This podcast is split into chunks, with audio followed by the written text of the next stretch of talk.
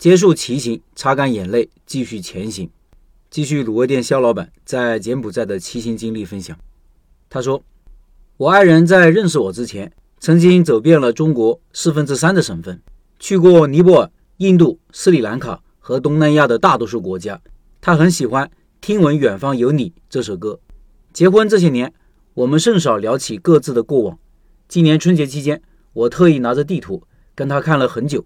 也许因为时间太久远，记不得那么多了；也许因为疼痛。”没有太多的经历，我根据他零零散散的口述，记录下了当年的一些行程。很惊讶地发现，有那么几次，我们竟然在大致相同的时间相遇在大致相同的地方。这也许就是莫名其妙的缘分吧。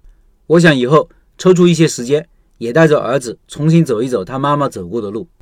离开项圈这天早上，云很淡，风很温柔，远处有公鸡在打鸣。林子在前面骑，我在后面远远的跟着。耳机里传来熟悉的旋律，听闻远方有你，动身跋涉千里，追逐沿途的风景，还带着你的呼吸，真的难以忘记关于你的消息。陪你走过南北东西，相随永无别离。可不可以爱你？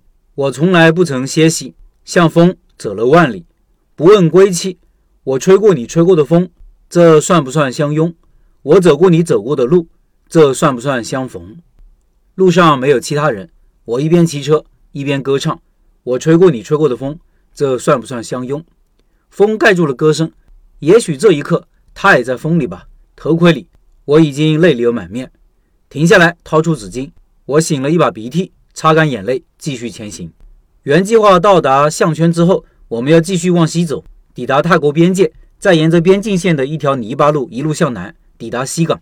但每天一次的降雨。会让那条漫长的泥巴路变得极其难行走。我们最后选择了另外一条五十五号柏油路返回金边。沿途见到了本地人用摩托车载着筐子卖菜，回程很顺利。随着海拔降低，天气越来越热，反正时间足够慢慢骑。中午在路边找到了一个本地人休息的凉亭，上面有两个吊床。我们脱了鞋子爬上去，躺在吊床上聊了一个多小时。后来主人带着小孩来了，我们才走。我在临走前拿出剩下的红毛丹，都给了小孩子们。休息好，继续出发。途中又下起了顽皮的小雨，我们停下来躲雨，它就停；我们骑上车子，它又开始下。这样反复几次，干脆不管了，淋着雨骑。走出雨区后，就看到金边机场的牌子了。回到金边后，我休息了两天，去周边的市场逛了逛，买好机票，准备回国。回去的前一天，我下厨炖了一锅红烧肉，炒了辣子鸡和辣椒炒肉。感谢林志和他的柬埔寨小伙伴们的接待。这些天的共同旅行，我和林志沟通顺利，配合得非常默契。他不拘小节，能吃苦，是一位非常值得信赖的伙伴。正因为如此，才有了我们后来更深入的合作。这是后话。七月二十一号早上，我结束了这一天的柬埔寨之行。